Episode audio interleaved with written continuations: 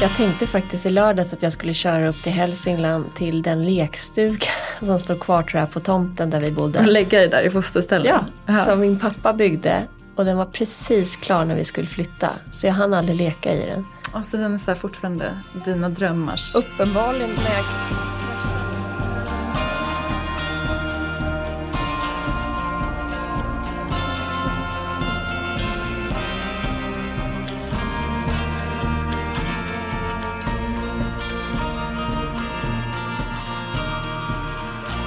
Hur är läget idag? Det är bra. Jag ska snart åka ner till Köpenhamn för Three Days of Design. Det ska bli roligt. Men det har varit liksom mega stresspåslag de senaste veckorna. Lite grann också därför. Ja, du har ju dina väskor står här utanför packade och klara och du är resklädd. Ja, exakt.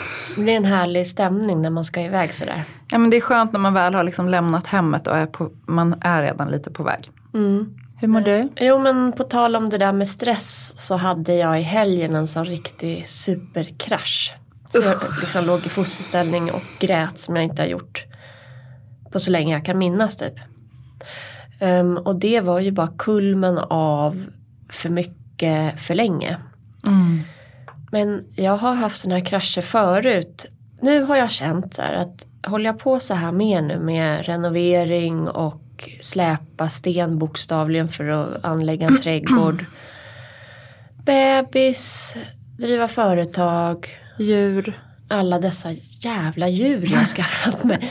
Så kommer jag krascha. Jag har pratat med Alex om det sista månaden. Så att, Sen har ju du också den här utredningen som du går precis. i, ADHD-utredningen. Och sen så tänker jag att du, vi har ju pratat om tidigare i podden att till exempel att du har prioriterat ner träningen som du egentligen behöver. Och det brukar, eller det har jag insett med mig själv, är ett tecken på att det är på väg åt fel håll. Det är som eller vad man ska allt, säga. alltid som jag dricka mer och mer. Lite. Att så här, jag, jag hittar liksom argument för att det är okej att inte träna just nu. Det har jag ju liksom inte, det här uppehållet jag har haft sedan februari, det är ju det längsta på åtta år. Men samtidigt så var det ju kanske klokt beslut i och med att du har gjort alla de här andra sakerna. Men, men egentligen så kanske det har varit för mycket andra saker. Verkligen. Nej, men så jag har sagt till Alex att nu känns det så här, det här är inget, det här, nu är det dåligt på riktigt. Jag kommer gå in i den här väggen om jag fortsätter. Ja. Så kraschade jag och grät eh, och freakade ur eh, och allt var mörkt och svart. Och sen sov jag massa timmar och sen pallrade jag mig iväg på en tjejfest hos min kompis Nina som jag pluggade med i Kalmar som vi ska prata om sen också, den tiden. ja. Men vi pluggar ihop, hon är journalist och ehm, jag tycker jättemycket om henne. Och våra världar har växt samman igen. Vi umgicks massor och så har det varit år där vi inte har umgåtts och nu så har vi mötts igen. Så det är mysigt. Men jag var ju inte alls upplagd för fest. Men eftersom jag har fått insikt om att jag bangar lätt, eller har, så fanns det ju inte att jag skulle banga. Det är ju den där fina balansen att i stunden kunna avgöra vad som ger energi och vad som kommer ta energi. Ja, men det var ju klokt beslut. För Ja. då hamnade jag ju bland massa kvinnor, det var en tjejfest. Älskar tjejfester. Ja, det lät bara ordet låter härligt. Ja, en kompis som bara "Ah, Jag är så trött på mina barn och jag är så trött på min man. Och jag, jag älskar dem, de är jättefina. Hon sa till och med mina fina barn. Men det var bara så skönt att höra någon annan. För det är den där känslan jag är i lite just nu. Att det är för många som vill mig saker. Ja, Hela natten. När jag går på toa öppnar Ivar toadörren med ett mynt. ja. Semlan står och tittar över badkarskanten när jag badar. Och jag fattar att jag satt mig i den här situationen själv. Fast det är också så här äh, att när man behöver space, äh, liksom mentalt äh, space är det kanske det handlar om. Då förvandlas ju de där, äh, det där mysiga till äh, krav plötsligt. Tvångströjan, klaustrofobisk. Precis, Jag fruktansvärt. tänker, Gökboet. För jag tänker också så mycket på att så här, hur, eh, om mina barn är mycket jobbigare än alla andras barn. Vilket jag tror, alltså alla barn har ju olika behov etc. etc. Och jag har nog ett som har lite större behov. Men i vissa perioder så känner jag ju att det är helt orimligt. Mm. Och då är det ofta perioder där du kanske inte är på topp. Exakt, att det kanske har mer med mig att göra då. Men det jag tänkte då på den här stora kraschen i lördags och sen festen och så sov jag också bra på natten där och Alex lät mig sova ut på morgonen. Alltså jag har sovit jättemycket. Det är mitt 1A. Också, både som flykt och för att ofta är det det som det är brist på så att min hjärna funkar inte. Nej, jag blir personlighetsförändrad av sömnbrist. Man har ju sina olika, olika liksom, saker som för in en i en dålig spiral. Men då märker jag att jag är ganska snabb med återhämtning. Alltså, jag tänker mig att man har blivit misshandlad och ligger i en hög. Och det, blodet rinner och sen så torkar blodet och så börjar jag kravla upp så här. Men sen ganska snabbt så bara Nu är du med i matchen liksom. så borstar jag av mig och så är jag en fungerande person igen. Men är det så då att egentligen så, alltså att det spär på till nästa krasch, att nästa krasch kan komma snabbare då? Eller att, att du egentligen borde vila upp dig, att du borde typ åka iväg någonstans ensam en vecka? Men jag vill inte åka... Jag måste svara på det här på två sätt. Ett, först och främst så det jag... Min tendens är att jag hoppar upp i sadeln igen, hur ont det än gör liksom. Upp! Och så bara galopp igen för att det är roligt. Jag kan inte så många andra tempon. Men nu försöker jag tänka att jag inte ska galoppera utan så här ta det lugnt nu. typ skritta lite. Och sen det där med att vilja vara själv. Jag vill ju vara själv hemma. Ja. Jag vill inte åka iväg någon annanstans och vara själv. Så den tycker inte jag hjälper så mycket om inte de andra åker. Nej, jag Vilket vet. är min plan. Okej, men det är ju kanske bra. Men det är där jag tänker att det är så här, ja, det är ju den här eviga jakten på balans som jag känner att jag håller på med också. Det är helt orimligt alltså. Mm. Att det ska vara så svårt. Ja. Och att man så här, äh, ska behöva känna dåligt samvete över att man åker iväg till Köpenhamn i fyra dagar för att det ingår i ens jobb. Liksom. För att man har så små marginaler i familjen eller liksom i livet i stort.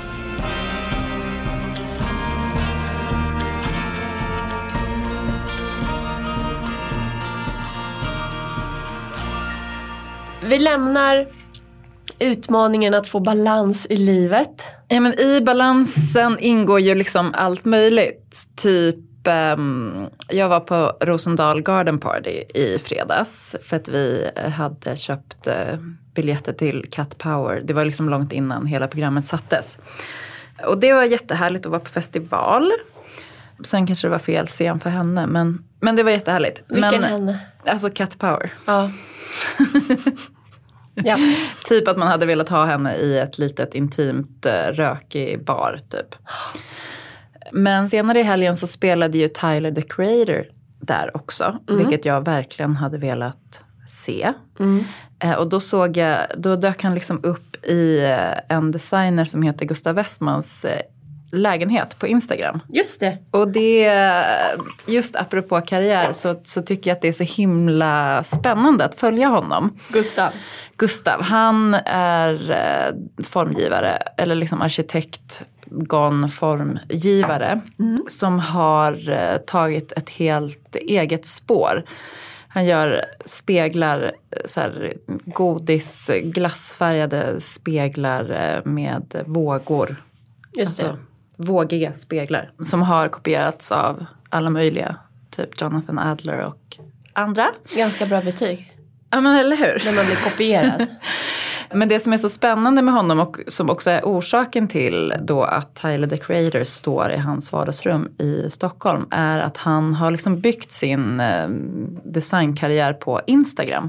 Som ett sidospår till liksom alla konventionella vägar som ofta har gått liksom via Först kanske vissa skolor och sen så ska man liksom komma in hos eh, de stora svenska producenterna och sen så kanske det leder vidare till de italienska producenterna och så liksom Exakt. är man, är man eh, på Milanomässan och eh, lever life.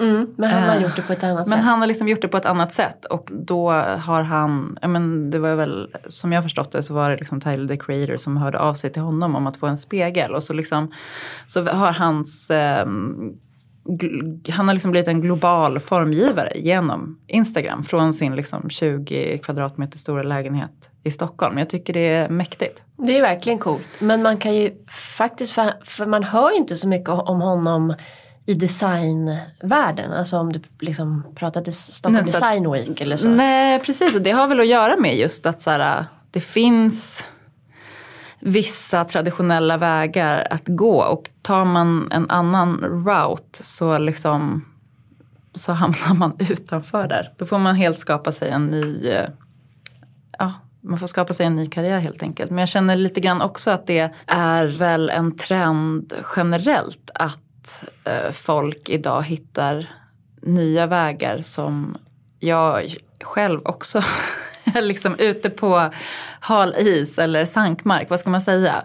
Har så här sagt Eh. upp mig även om jag har ett, ett eh, frilanskontrakt. Jag vill ju också börja göra möbler. Jag och en kompis ska liksom ha börjat starta någonting ihop och plötsligt så dök du upp i min DM-inbox och så sitter vi här och spelar in en podd. Och, ja men det är lite så här hisnande. Ja, men, men då kanske det är du som, det kanske både känns som sankmark. Sankmark finns ju nästan inget positivt i det begreppet. Nej, hal is, där kan man i alla fall liksom lära sig åka skridskor. Ja, och att man, man är uppe på något med lite skakiga ben, Bambi. Ja, precis. Nej men den där resan med att starta eget och så, den gjorde ju jag för um, fyra år sedan ungefär. Så jag har lite mm, då liksom eh, erfarenheter mer än vad du har. Mm, Men det- precis, det var ju lite grann så vi började snacka med varandra. Att du kände som att du var otroligt positiv till att man ska våga ta det steget. Starta eget ja. Men det här avsnittet ska ju handla om karriärer och utbildning Ja. och jobb. Precis. Så vi tar det från början. Ja men Elin, det här är ju roligt eftersom jag inte vet någonting om din bakgrund. Nej. Din liksom karriärbakgrund. Mer än att du har typ jobbat, tror jag, med PR på ett eh, arkitektkontor. Men hur, bör, hur började du? du vart växte du upp? Jag föddes i Hälsingland eh, på Gävle lasarett. Mamma höll på att dö. Eh, Va? mm, förlorade fem liter blod och det är vad man har. Ah, gud panik. Ja, men hon, hon klarade sig. Ehm, och vi bodde i en liten by som heter Lingbo och när mina föräldrar berättade när jag var nio att vi skulle flytta till Roslagen för de saknade skärgård. De, de var båda söderortspersoner när de träffades. Ehm, så kändes det som att min värld skulle rasa samman för jag trodde att Lingbo och Sverige var samma sak, alltså på riktigt. Ehm, Men det är jag jätteglad för att de gjorde för då hamnade vi granne med en hästgård. Noges i Upplunda. Ehm, och där började jag, dels fick jag utveckla mitt liksom, ridintresse. Det var upp, de hade uppfödning av shetlandsponnysar. Men ganska snart så började mitt, min liksom, entreprenörsanda att få blomma också. För att jag startade, Eskil heter bonden som hade den där gården, eh, Noges. Eh, jag startade ponnyridning med honom. Dels tog han med mig när det var så här eh, ponnyridning ute i byarna på midsommar och sånt där. Så var jag med och ledde hästar. Men sen startade jag egna grupper på gården.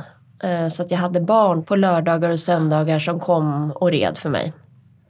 Så, och där var ju målet att tjäna pengar för vi hade inte så mycket pengar. Så jag ville ha ett par gula och blåa jeans till exempel. Då var det bara att jobba. Sen inredningsspåret som jag ser lite som en slump men kanske ändå inte när jag tänker efter det. När man praoar i åttan Ja. då gick jag till Akeba som var the shit när det gäller inredning i Norrtälje. Och hon som startade Akeba het- heter Anke Belsander och har alltid varit en så här, sen dess, en stor inspiratör och mentor för mig. Men då gick jag fram till henne och hon tyckte tydligen att jag verkade lite tuff typ. Jag bara, hej jag heter Elin och jag vill praoa här. Och Och eh, sen började jag jobba där helt enkelt och blev väldigt taggad på att det var, jag tyckte det var kul att sälja. Jag vet Ah. att vi hade soffor från Fogia och två skulle res ut. Det var lördag. Och eh, Anke sa att de här, de här ska vi jobba för att få ut nu. Ja. Och då lyckades jag sälja båda dem vid typ 16 års ålder. Men gud, vilken stjärna. Nej men alltså jag är så osäljig så att jag, jag blir så imponerad av folk som kan göra det. Men jag tror att säljen bra när det gäller eh, att starta eget och driva eget så måste man hitta ett sätt att tycka sälj är okej. Det här är i alla fall min erfarenhet. För att det är så pen, penningtransaktioner på något sätt sker. Ja, absolut. Ehm, men sen efter det så flyttade jag, alltså vid studenten flyttade jag till Italien och i, i Florens. Jag lämnade min underbara pojkvän på Arlanda gråtandes. Jag tycker det är lite rock'n'roll att jag vid 18 års ålder när jag var i en så fast relation vågade flytta. Alltså Har vi jag, pratat om det här? Är du liksom en flickväns... nej det har vi inte kvinna? pratat om. Nej, Nej. Ja, det verkar egentligen inte. Det har bara blivit så på riktigt. nej men det är ju inte, jag lämnade ju honom. Jag drog Ja, till Florens. Ja, ja. Men jag menar så här, eh, relation på relation på relation. Nej, Nej, på slutet lite nu. Men det var oplanerat. okej. Nej men så var jag i Italien och då får man ju CSN-bidraget. På den tiden var det så i alla fall. fick- fick en klump. klump. En klump. Så jag betalade väldigt ansvarsfullt hyran Mm. för hela terminen. Och sen köpte jag kläder för resten. Mm. Det tror jag jag har berättat om kanske. För det. Jag tror inte det. Nej. Men då en söndag vaknar jag med sån här total ångest för att jag har typ bara tonfisk hemma och jag måste ha pengar och jag kan inte, mamma pappa, jag minns inte men jag gissar att de, de pytsade in lite grann men jag ville ändå klara mig själv. Ja. Så då gick jag runt på torget vid Santa Maria Novella och sa Ciao, mi chiamo Elin, cerco un lavoro. Det var typ det jag kunde på italienska efter en månad. Mm. Och fick jobb på en restaurang där. Så det där, den där tendensen tror jag är återkommande i... Gud vad roligt för att jag gjorde samma sak i Paris. Att jag också så här, pengarna tog slut. Jag, då var man ju tvungen att fixa ett jobb. Ja, och det gjorde du. Och det gjorde jag. Vad jobbade du med? Eh, Jag jobbade på en restaurang som var så här, den var liksom lite känd för att anställda skandinaviska kvinnor som knappt kunde prata franska. Men jag kunde prata ganska bra franska så att då blev det som att den här managern, le manager, han skällde ut mig varje dag. Alltså det är så här enda gången i mitt liv som jag har varit så dålig på ett jobb. Är det sant? Ja, för jag blev liksom också dålig. Alltså typ så här glömde beställningar, tappade grejer. Jag var värdelös. Det som var bra för mig där var att jag lärde mig italienska för du måste veta vad tandpetare heter. Och sånt. Vad heter det? Stuzzicadenti. Tror jag det heter. Ja. Nej men ehm, jag har massa historier där. Den där. Jag fick de vidrigaste borden längst in nära pizzaugnen där det var typ 100 grader. Aha. Och det var en hierarki där bland de här italienska servitriserna Såklart. längst ut. Och jag, man var tvungen att ha en pyttekort kjol så varje gång jag böjde mig visade jag trosorna typ. Ja men det var, det var ju, alltså den här vidriga managern, han försökte också så här typ para ihop mig med sina kompisar. Alltså det var så här. Så, Ja. Vi skrattar åt det nu men Vi skrattar åt Me det. too. Sen kom min pappa, jag, jag åkte tillbaka till Paris på hösten sen. Då körde pappa ner mig, så himla gulligt. Han var ändå så här person som var peppad på äventyr. Han och hans kompis Sven. Eh, då skulle de liksom gå in och slå ner honom. Det gjorde de ju inte men, men ändå en härlig. men det var ändå som en härlig... Ansats. Ja precis, jag vet inte, är det verkligen det? Nu börjar jag tänka på så här Will och Jada. Just det, det är jätte, storyn. det är inte fräscht att slåss. Nej det är verkligen Men ofräscht. att- Men, att men, känna det kändes känslan. ändå kärleksfullt. Det är det vi är ute efter.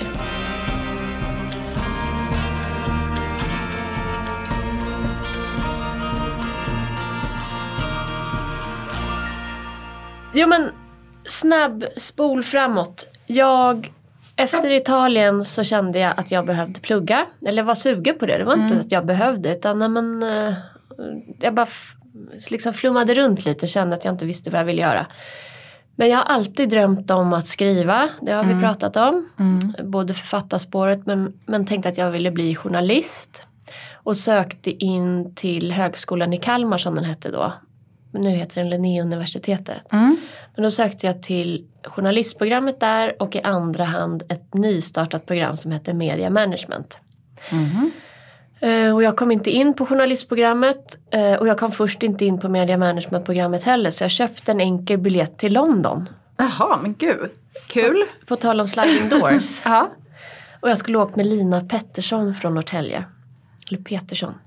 Men så kommer ett samtal. Mm. Hej, du har kommit in på restplats. Det här var typ en fredag. Du kan börja på måndag.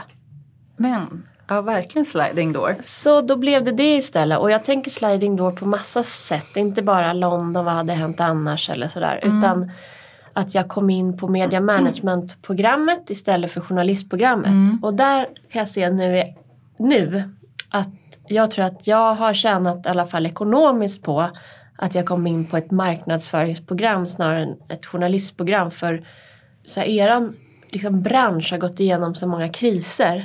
Alltså den har ju varit i konstant kris sen jag eh, började jobba. I princip. det alltså var ju- 2005. Ja, och det var ju då jag hade kommit ut. Ja. liksom som färdig journalist. Så ur det, den aspekten kanske en kommersiell och så här mer att det har funnits jobb och fasta anställningar och sånt inom marknadsföring. Men sen finns det ju en annan så här som handlar om det högre syftet eller värdering eller att göra nytta på riktigt och sånt där. Att jag har alltid haft en ambivalens kring det kommersiella. Mm. Men jag, jag, pluggade, jag åkte ner, flyttade till Kalmar och hade otroligt roligt. Alltså verkligen, det var underbart. Jag, jag ser tillbaks på de studieåren med liksom, ja men en, en peak, en av några pikar så här. Gud vad härligt. Det var där du, din den här äh, småborgerliga stilinfluensen kom ifrån också Yes, Maud. Ja.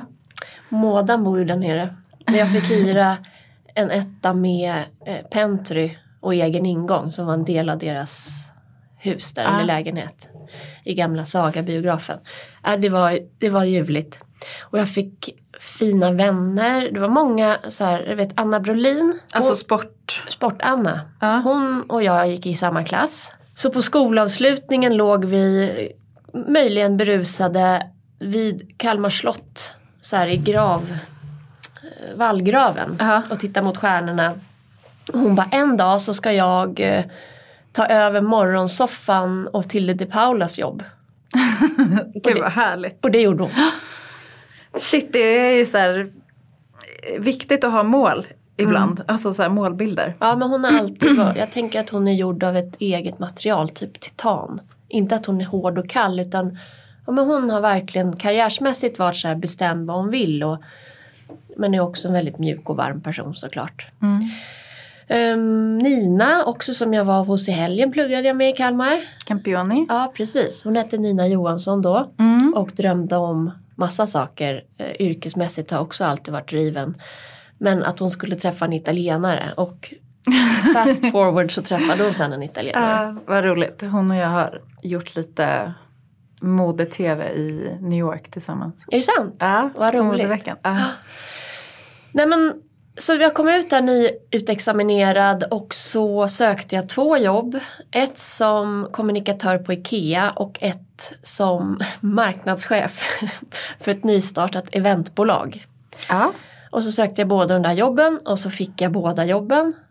Och så här jobbmässigt, jag vill bara lägga in, Ja. så, ha, så har jag ju gott arbetssjälvförtroende. Alltså jag har gott självförtroende. Mm. Men det, jag pratar självkänsla och så. Men det har liksom, jag kan knega på bra. Mm. Men då tänkte jag att jag tar det här entreprenörsgrejen istället från Ikea. Marknadschef lät ju fett. Ja, särskilt när man är typ 12 år. Nej men Ja. gammal, eh, 22 kanske, 23. Ja. Nej men jag tänkte om Ikea vill ha mig nu så kommer de väl vilja ha mig om några år också. Ah, smart tänkt. Ja, Det, eller liksom, det känns väldigt moget. jag har mina liksom, ljusglimtar. Nej men så gjorde jag det där i några år. Sen så tröttnade jag på att eh, projektleda indier i Bangalore som inte ville liksom lyda mig som deras liksom, uppdragsgivare för att jag var kvinna. Eh, Ah. och jobba så här konstiga timmar och träffa eldslukare för att få dem att abonnera på det här liksom, event i bokningssystemet där man ska kunna boka upplevelser på Okej, nätet. Det var inte lika fett som det lät. Nej, det var det inte. Men det tog mig vidare till nästa företag där jag jobbade som marknadsassistent. Eh, det hette Struktur. När vi började var vi 29 pers och när jag slutade var jag marknadschef och då var vi 140 pers. Oj, vilken resa. Men allt var ju inte tack vare mig. Utan samtidigt som vår... Elin kom in och styrde upp saker och ting. Den här lilla eh, marknadsassistenten. Nej, samtidigt som jag började började det också en ny vd som hette Sture Nilsson. Ja. Och jag fattade ju inte att hans uppdrag var att liksom fetta upp den här kossan för att den skulle säljas.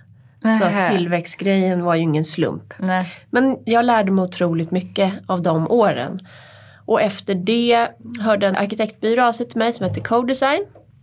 Som ville ha en marknadschef.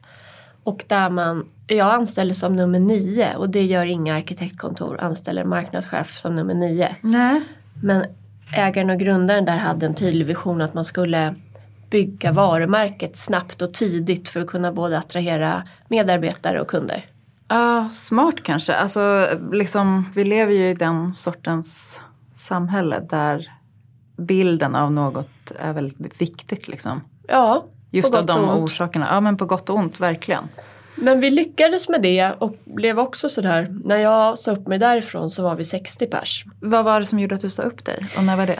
Jag sa då upp mig för fyra och ett halvt år sedan ungefär, måste ha varit fyra år sedan. Jag bara kände att jag var trött på att marknadsföra andra personers varumärken. Och inte liksom Bygga själva varumärket. Exakt. Liksom. Ja. Att inte, ett, jobbar jag jättemycket eller är superpassionerad så syns det inte pengar på mitt konto i slutet av månaden. Mm. Och också att kunna välja helt så här att den man jobbar för, kanske inte specifikt för dem men liksom generellt. Mm.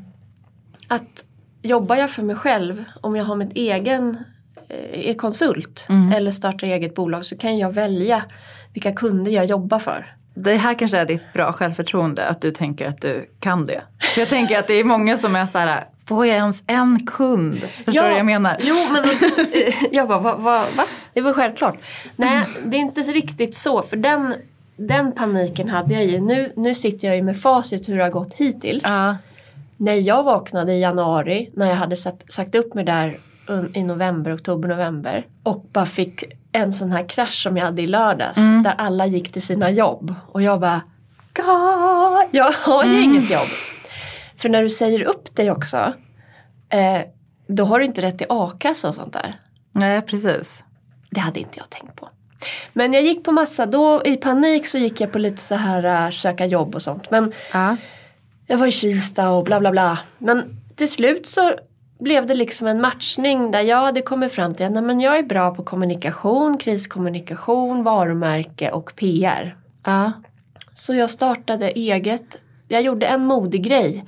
Och det var att jag la ut på Instagram och Facebook. Hej, jag söker eh, uppdrag. Mm. Alltså en, en kontaktannons till alla. Mm. Och sen hade Svenskt Tenn la ut en jobbannons. Det tror man ju inte på typ Arbetsförmedlingen eller något sånt här. Nej.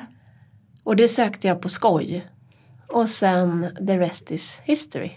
Det blev min första kund. Varför sökte du på skoj?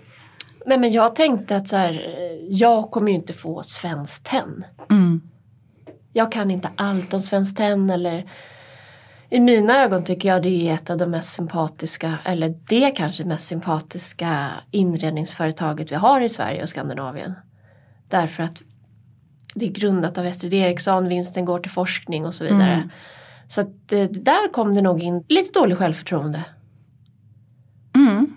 Mm. Nej, men så det, idag jobbar jag ju då som presschef på Svenskt Tenn, det är en kund. Och sen har jag liksom frilansande uppdrag för flera andra. Men jag skulle säga att grunden är att jag väljer de bolag som jag liksom antingen pitchar in mig mot eller som jag tror söker sig till mig.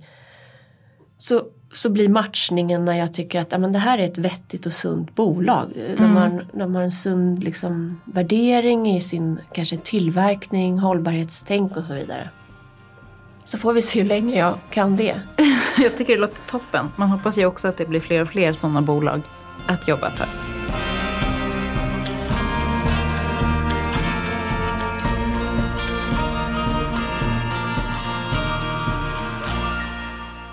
Men Kattis, hur började det för dig? Du är ju journalist som jag drömde om. Mm, jag är ju journalist. För mig så har ju också alltid skrivandet varit liksom det främsta målet. Och då egentligen författarskapet som kommer komma någon gång.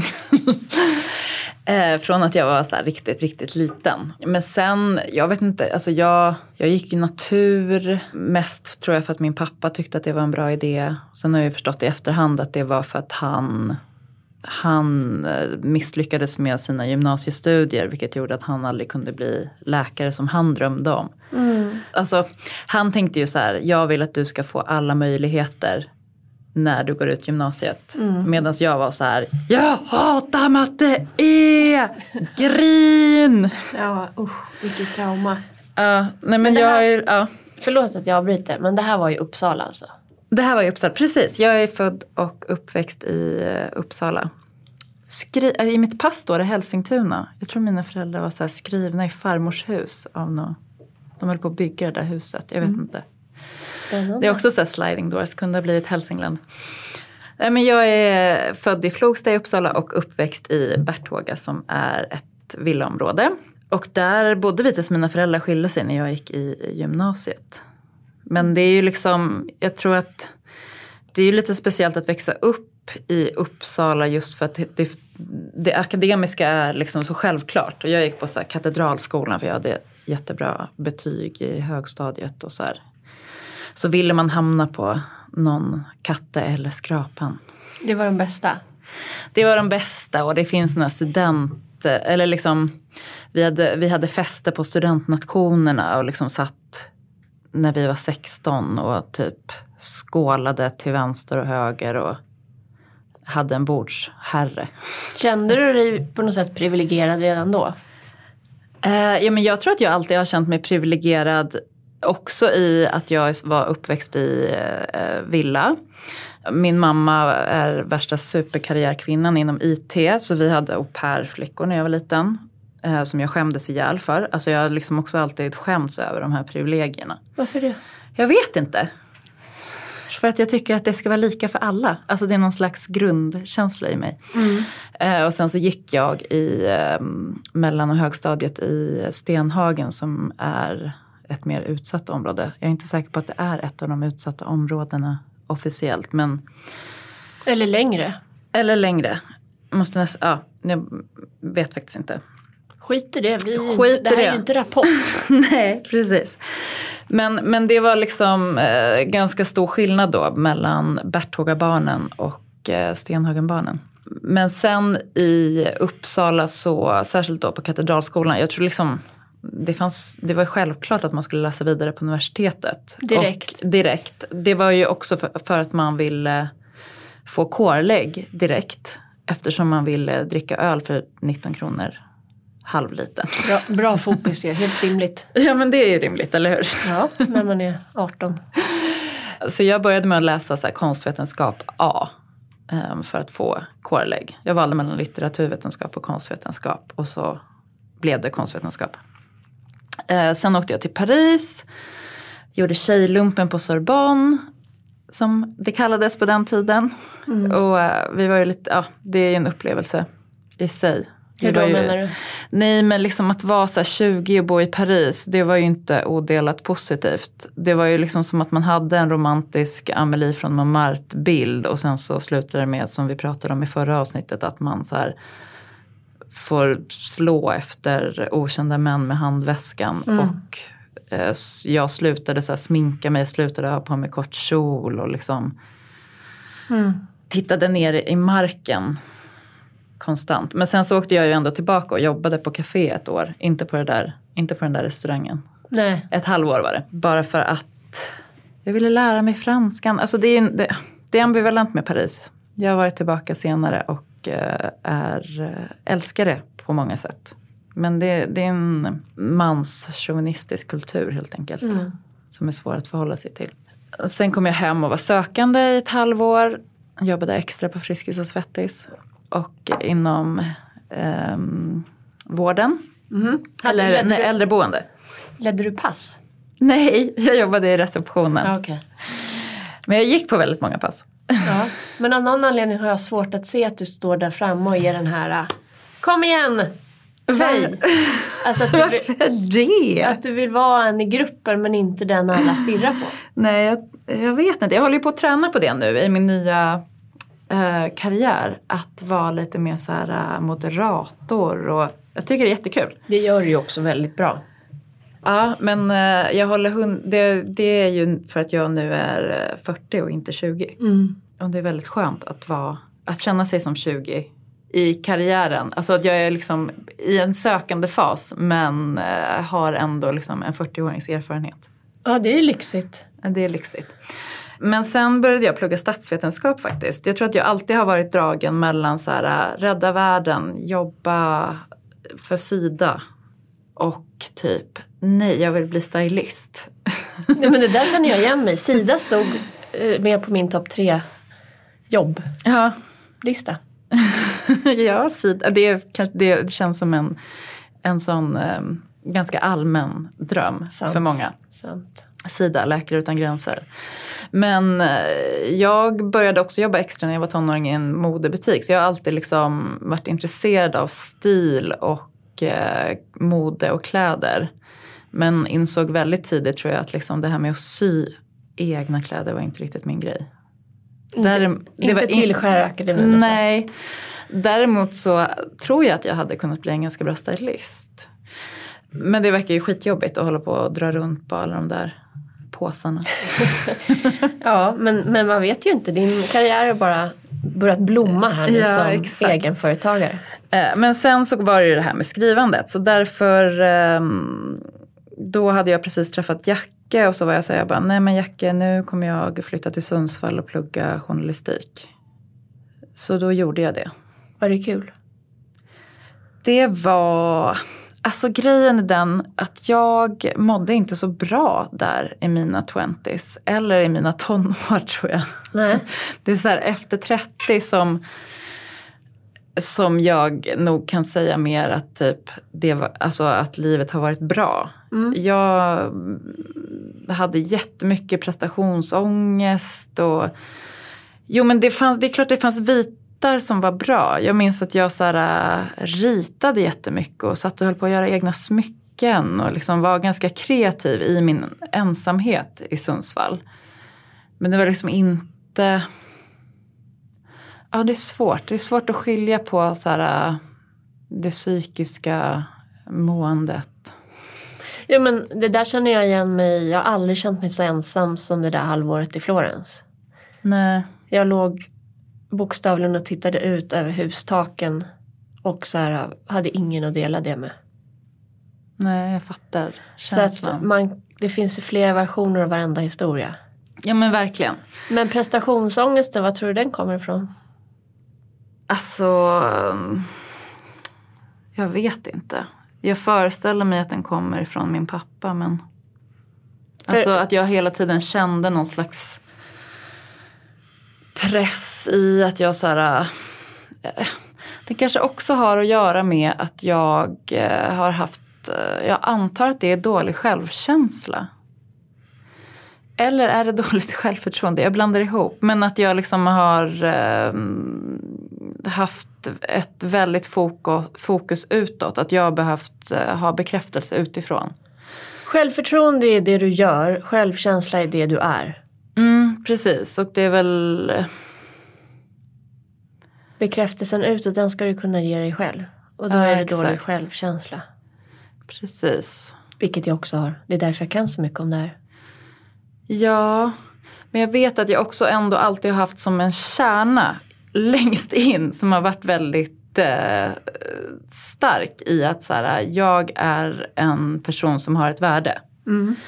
Men sen, ja. Jag vet inte varför jag har behövt, jag har ett sånt, ehm, jag har så svårt att se vad som är bra själv. Det du gör, Ja, det av det jag gör, precis. Har det blivit bättre med åren? Eh, ja, men det har blivit mycket bättre med, år, med åren. Dålig självkänsla och prestationsångest eh, är ju nära sammanbundet. Men det leder ju väldigt lätt eh, om man jobbar särskilt i en krisbransch som jag har gjort då i hela mitt liv. Där det liksom inte finns något, någon som säger stopp. För att det behövs alltid göras mer. Så leder ju det också rakt in i någon slags utmattning. Mm. Eh, och jag började jobba sen på Metro, jag gjorde praktik på Metro. Det här var liksom när Metro var en tidning som alla läste. Mm. Typ en, jag tror vi hade 1,6 miljoner läsare under den tiden. Så det var ju liksom ganska mäktigt. Och eh, jag fick ta plats där ganska tidigt och hade en chef som eh, liksom trodde på mig. Hon var jättesträng och det var offentliga utskällningar hit och dit och sådär. Jag var lite rädd för henne. Men, men i efterhand så har jag ju sett att hon verkligen gav mig den här platsen. Ehm, där jag fick utvecklas och uh, jobba lite för mycket och kanske utvecklas för fort med för lite stöd och sånt där. Så, så som jag tänker att det kanske är att vara ung, jag vet inte. Och i, ja men och i tillväxtbransch på något sätt. Eller om du inte jobbar typ på något statligt verk. Jag, jag vet inte. Nej jag vet inte heller. Det var ju också då precis um, som tidningskrisen började. De, de här stora sparpaketen slog till mot liksom Aftonbladet och Expressen var väl först. Och uh, vi hade också något sånt sparpaket där på, på Metro. När man tyckte typ att så här, gud vad dåligt, man får bara åtta månader betalt. så här, spola framåt i tiden och man fick vara glad om man typ kunde vara ledig på sin uppsägningstid. Mm. så att även då var jag liksom väldigt nära tror jag att gå in i, i väggen. Jag är ju ganska högpresterande. Alltså, men särskilt när man är ung så lever man ju, man har ju så dålig erfarenhet. Så det var bara självklart för mig att hela tiden vara så här, man bara ja men de gjorde undersökningar så här, vem skriver flest artiklar? Och Det var du. det var jag liksom. Och det var inget så här, det var bara så det skulle vara. Det har Men med den du- här prestationsångesten att göra på något sätt. Men när du säger dålig erfarenhet så menar du liten erfarenhet? Alltså att man inte hade så mycket erfarenhet när man var ung? Ja precis. Ja. Jag menar med att man har ju ingen erfarenhet. Nej. Så att man, kan, man är ju liksom på något sätt fängslad i sin egen hjärna. Ja, men man har inga referenser. Nej, man är väldigt perspektivlös. Mm. Eh, men så att då, jag tror det var så första gången som jag lärde mig att när jag började så fundera på att köpa en gård på landet, Mm. då är jag på väg in i väggen. Men då sa jag upp mig istället och så Jacke gjorde sin postdoc i New York. Så det är din varningsflagg? Jag När tror blir för det. Mycket, När du börjar tänka på en gård och flytta till landet? Ja. Min är att jag bara vill fly. Alltså att jag vill sätta mig i bilen och köra jättelångt bort. Ja men eh, det är min på det privata planet. Fast då vill jag så här, sätta mig på ett flyg till Australien. Ja. Eh, och så tänker jag att ingen kan hitta mig där. Nej. Jag tänkte faktiskt i lördags att jag skulle köra upp till Hälsingland till den lekstuga som står kvar tror jag på tomten där vi bodde. Lägga dig där i fosterställning. Ja, Jaha. som min pappa byggde och den var precis klar när vi skulle flytta. Så jag hann aldrig leka i den. Och så den är så fortfarande dina drömmars. Uppenbarligen när jag kraschar nu så är ett alternativ att åka upp och lägga mig där. Sån är jag. Stört va? Alltså rörande på något sätt. Men vad hände sen då i din karriär? Nej men då blev ju jag frilansjournalist eh, i några år. Och det tror jag var jättebra för både kanske självkänsla och självförtroende. För då var ju jag tvungen att sälja mig själv. Mm. Och det, då krävs ju lite självkänsla och självförtroende. Eh, Så hade jag en kompis, eh, Anna Lo, som bodde i New York och som liksom verkligen är en sån person som kan eh, peppa och gör, alltså så här, säga till en på skarpen. För att jag gick runt, hon tyckte att jag gick runt hela tiden och så bad om ursäkt för mig själv när hon skulle presentera mig för nya människor. Ja. Och var så här, hon bara, men sluta, du får ju sluta säga sådär. Säg, du är frilans, du kommer från Sverige, du jobbar för de här och de här. ja. Liksom, säg det bara och så sluta liksom titta ner i marken och be om ursäkt. Bra, henne gillar jag ju direkt. Men henne blev du inte rädd för? Nej. Jo, jag har varit rädd för lite, eh, förlåt älskling men Lite rädd. Kanske lite rädd. Men då började jag faktiskt göra så. Det var lite så KBT. Mm. Ja, men jag har sagt i något eh, avsnitt tidigare att så här, den tiden i New York, eller att New York som stad så här, förlöste mig. Mm. För att jag upptäckte att jag kunde vara en lycklig människa typ. Mm. Och eh, behövde verkligen liksom få eh, omstarta eller liksom så här skapa om mig själv utan mina egna förutfattade meningar eller vad man ska säga. Och förväntningar. Och förväntningar, precis. Good for you. Ja men det var så himla good for me och typ alla människor i mitt liv kan jag också känna.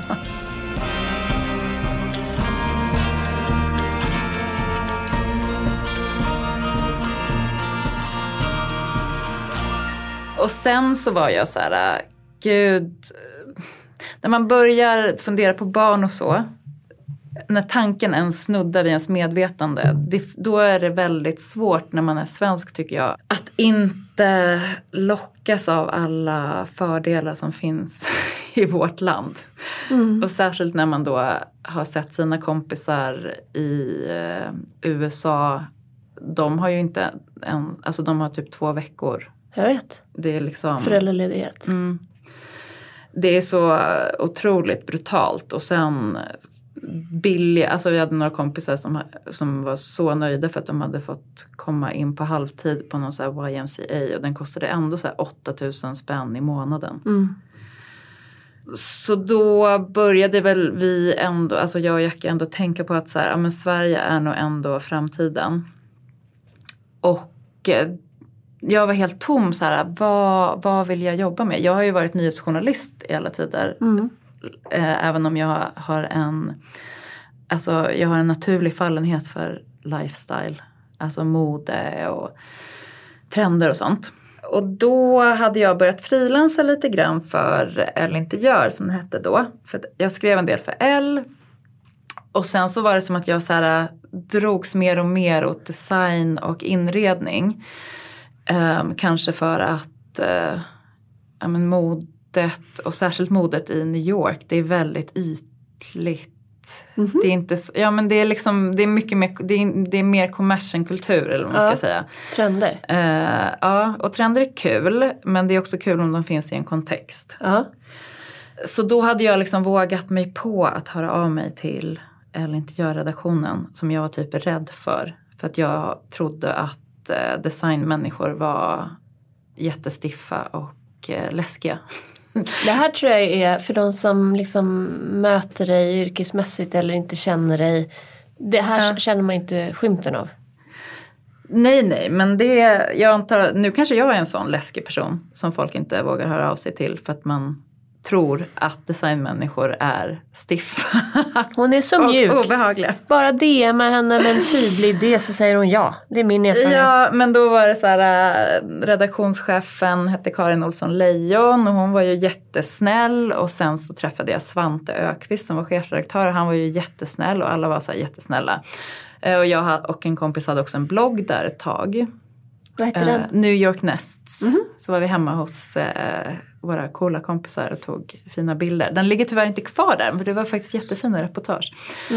Men ehm, jag, jag var så här, jag bara, men om jag skulle få så här ett jobb på L inte gör. Det är typ det jobbet jag skulle vilja ha annars vill jag inte ha något. Så, så här lite svår liksom. Ja men jättesvårt eftersom det är så här i magasinsvärlden så finns det jättefå fasta tjänster. Folk sitter kvar på dem i tusen år. Men en dag så hände det. Det blev ett jobb ledigt där. Eh, som jag sökte och sen så blev det sommar och jag hörde inget och jag hörde inget. Jag och Svante höll på att mejla lite och jag kände så här, jag bara okej men jag har fortfarande liksom en chans att få det här.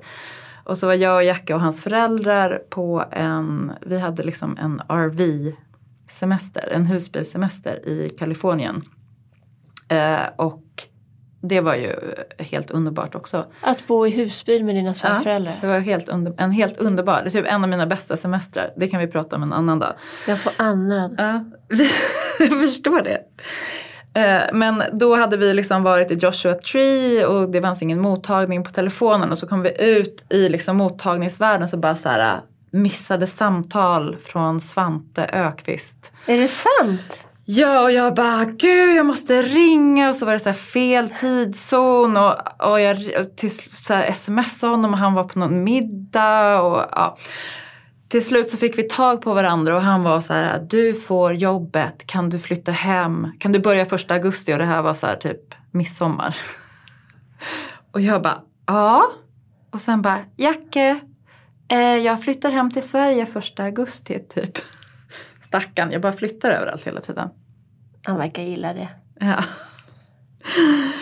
Eh, så då fick jag det jobbet. Vilket ju var mitt så drömjobb. Mm. Eh, Grattis. och så, eh, så bodde vi så här i nio månader och eh, det gick jättebra. Och sen så har jag varit kvar i L-familjen. Eller L-gruppen. ehm, och är det ju fortfarande. Så Ja. det är nästan tio år. Men nu, när startade du eget? Det var ju i februari i år. Mm.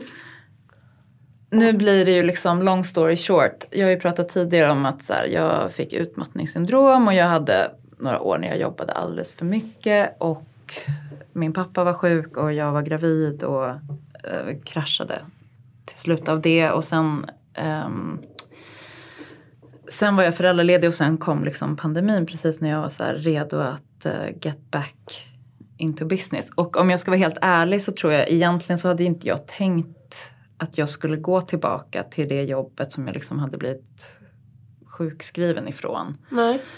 efter min föräldraledighet. Men, men sen så var det ändå som att jag skulle få göra L-deco också. Alltså, jag orkade inte heller söka jobb. Nej, det är lite. Utmattad och eh, föräldraledig. Jag bara njöt av den föräldraledigheten så himla mycket. Och tog det jätte, jättelugnt. Eh, och sen så hade jag ju hela tiden en dröm om att komma tillbaka till L Decoration efter att ha jobbat ett, ett tag med bara vanliga L. Och sen så jobb, fick jag jobba med båda. Men det blev lite för mycket och så har man haft pandemin och hunnit tänka efter så här. Jag liksom, mitt jobb i mitt liv och i min familjs liv har alltid varit så här nummer ett. Mm. Och det känner jag så här, så vill inte jag leva. Jag vill ha ett givande, roligt, kreativt, inspirerande jobb.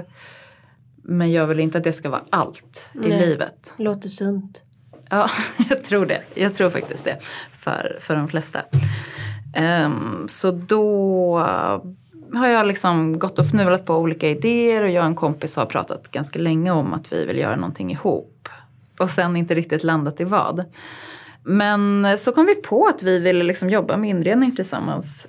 Och eh, så har det lett vidare till att vi vill göra möbler. Så nu ska vi liksom börja en liten ex exklusiv möbelkollektion. När lanserar ni det?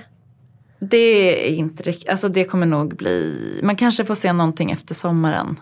Eh, men det kommer nog bli liksom lite, alltså det är ett tidigt skede kan vi säga. Ja, men formger du saker? Ja men vi formger saker tillsammans. Och sen så har vi en fantastisk eh, snickare som heter Moa Ott. Okej, men så nu är du här. Du står inför att du liksom ska lansera ett nytt mm, varumärke. Mm.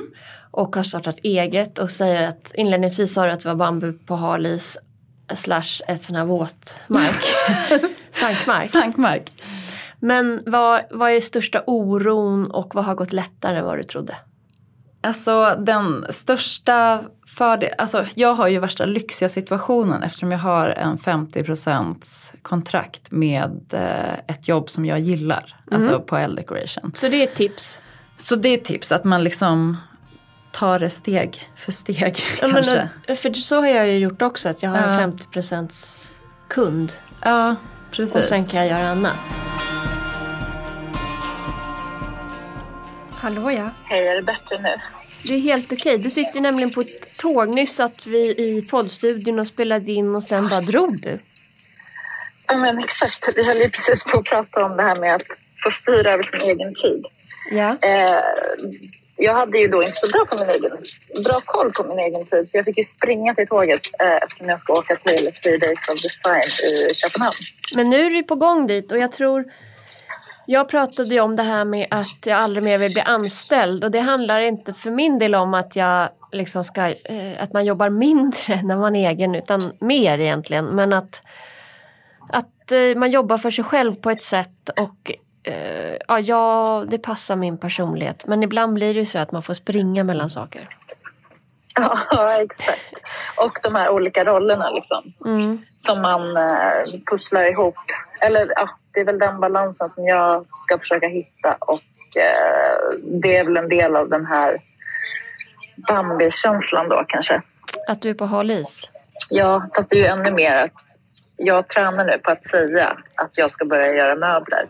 Mm. För det är ju totalt hittepå. Men det är också så härligt. Det är jättebra. Att, bara, att vara, det känns liksom som att eh, ja, vara 20 men 40. Mm. Men vet du vad jag tänker? Alltså nu har vi liksom pratat i en timme ungefär om vad vi, eh, var vi kommer ifrån, vad vi pluggade och vad som har tagit oss till de liksom, yrkesroller vi har nu. Att Mm. man skulle kunna, jag tänker att det finns många frågor som folk kan ha kring det här. Och att vi skulle kunna ha ett uppföljande avsnitt i sommar där man får skicka in frågor om karriär och jobb och tips. Det kan ju ha, ha att göra med mediebranschen men också designbranschen. Ja men verkligen. Det kan också ha att göra med prestationsångest eftersom det, det känns efter det här samtalet som att det är typ det som har drivit hela min karriär.